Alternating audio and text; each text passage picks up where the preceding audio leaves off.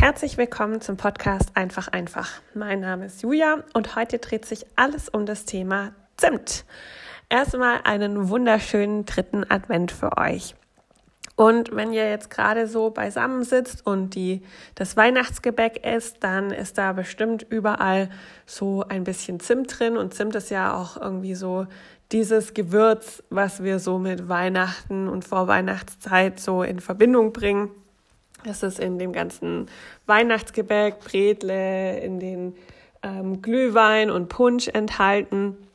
Aber inzwischen ist es ja auch so, dass Zimt so auch das ganze Jahr über genutzt wird. Ich verwende es auch total gern für mein morgendliches Porridge und alles. Aber letztens ist mir mal aufgefallen, dass es ja zwei unterschiedliche Arten von Zimt gibt. Also es gibt den Ceylon-Zimt oder Ceylon-Zimt und den Cassia-Zimt. Was man meistens kaufen kann, ist den ähm, Cassia-Zimt. Und ähm, Ceylon-Zimt findet man irgendwie nur so im Bioladen oder man findet eine Mischung aus beidem. Und dann habe ich gedacht, ich mache mich mal für euch auf die Suche, was überhaupt ähm, der Unterschied ist zwischen Ceylon-Zimt und Cassia-Zimt.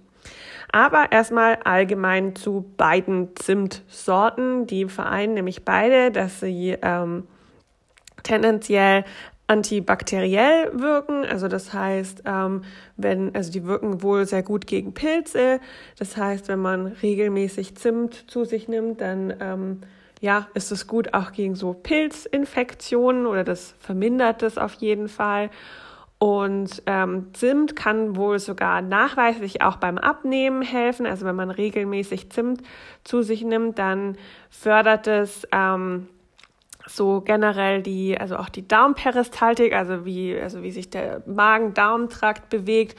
Und ähm, es macht, es ist ein, ein wärmendes Gewürz und deswegen ähm, lässt es so die, äh, die kleinen Kraftwerke in der, ähm, im Körper richtig auf Hochtouren laufen.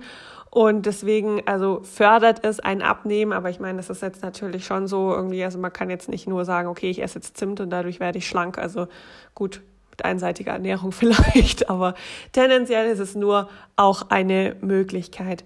Dann, was man noch ähm, herausgefunden hat, ist, ähm, dass es den Blutzuckerspiegel senkt und dass es ähm, die Wirkung von dem, also oder das LDL-Cholesterin senkt, also von dem her beides sehr gut für Diabetiker.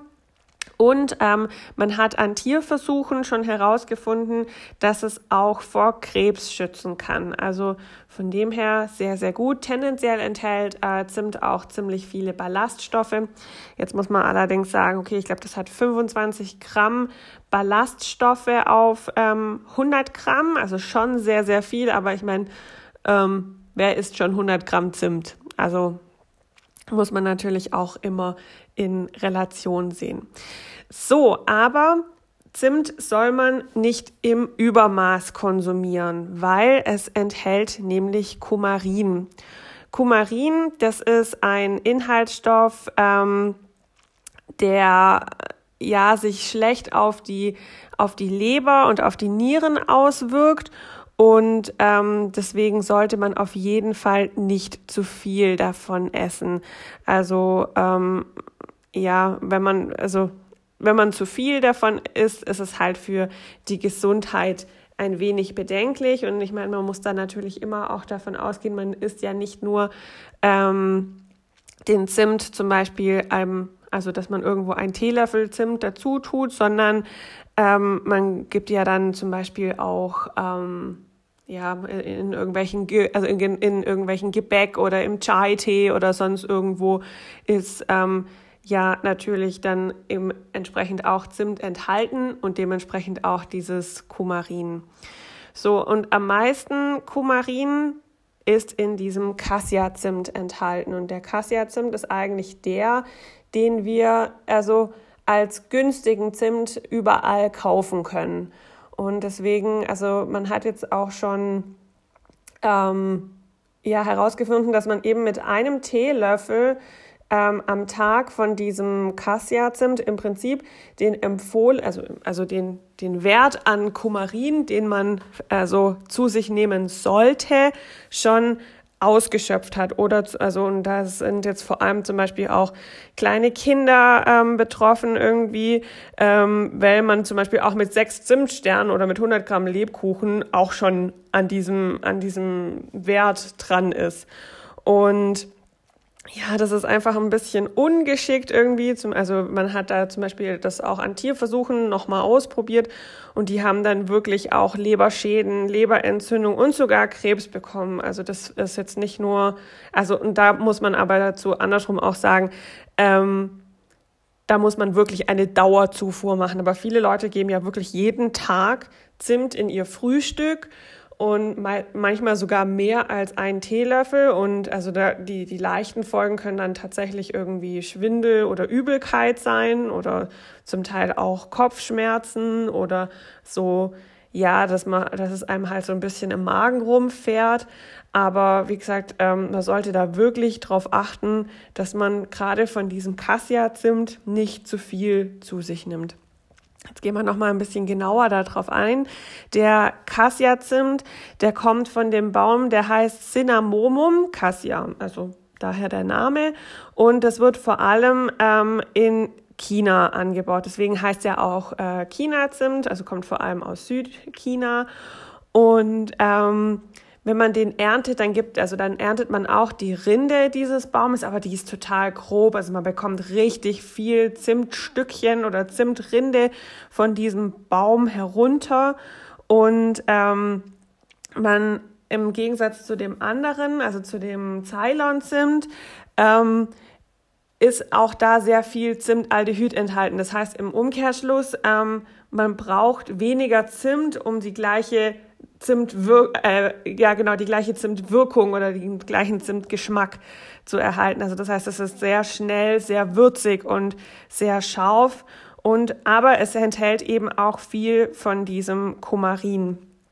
So und Jetzt ist es aber so, dieser Ceylon-Zimt, ähm, das ist der eigentliche Zimt oder das, was man auch als echten Zimt bezeichnet. Und der kommt eben vor allem aus ähm, Sri Lanka oder aus dem Süden Indiens. Und dieser Baum heißt dann auch Cinnamomum verum.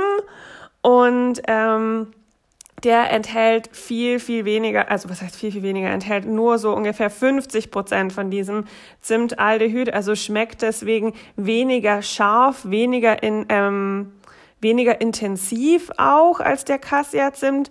Ähm, in manchen Foren und äh, Beschreibungen liest man, er schmeckt edler, weil es der echte Zimt ist. Ich kann das jetzt irgendwie nicht so ganz ähm, na, also ich finde, man schmeckt auf jeden Fall einen Unterschied, weil ich habe jetzt heute nochmal bei mir in der Küche geschaut. Ich habe tatsächlich beides da. Ich habe äh, Ceylon-Zimt und Cassia-Zimt da. Und also man schmeckt definitiv, wenn man so, so eine Messerspitze voll nimmt, einen Unterschied, auch in der Stärke am Zimt.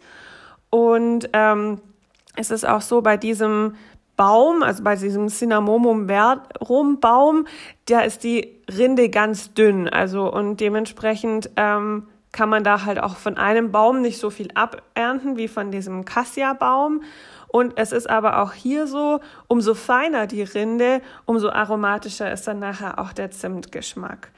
Und ähm, wie gesagt, aktuell findet man das halt vor allem eben so in Feinkostläden.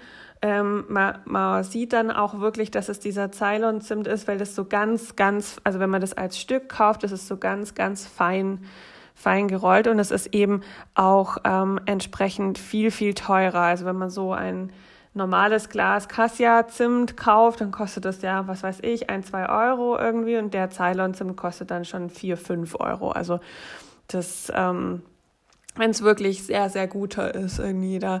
Und dann gibt es natürlich auch noch diese Mischungen, die dann zum Teil Cassia und zum Teil Ceylon-Zimt enthalten.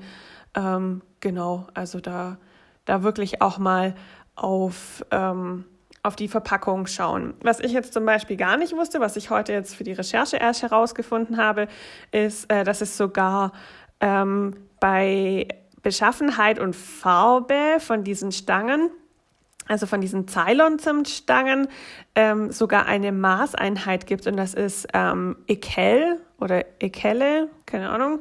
Und da gibt's dann verschiedene Abstufungen. Also die, die hochwertigste Ekel Stufe sind fünf Nullen und dann sinkt es bis auf eine Null und dann kann es zu den richtig, also in Anführungsstrichen schlechten gehen, die eins, zwei, drei oder vier Ekel haben. Also dementsprechend sind die dann abgestuft und danach könnte man dann auch sehen, wie gut der Zimt ist. Das habe ich jetzt allerdings auf der Verpackung von meinen äh, Zimt nicht mehr gefunden, irgendwie, ob man das sehen kann.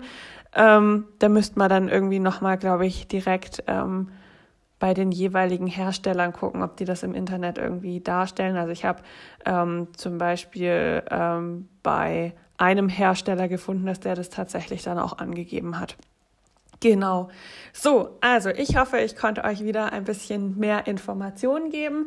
Schaut drauf, dass ihr vielleicht ein bisschen mehr Geld ausgebt und diesen Ceylon-Zimt zu euch nehmt, weil da einfach weniger die Gefahr besteht, dass ähm, da irgendwelche Nebenwirkungen dabei rauskommen. Aber wie ihr vorher am Anfang gehört habt, nicht auf Zimt verzichten, weil Zimt ist eine gute Sache.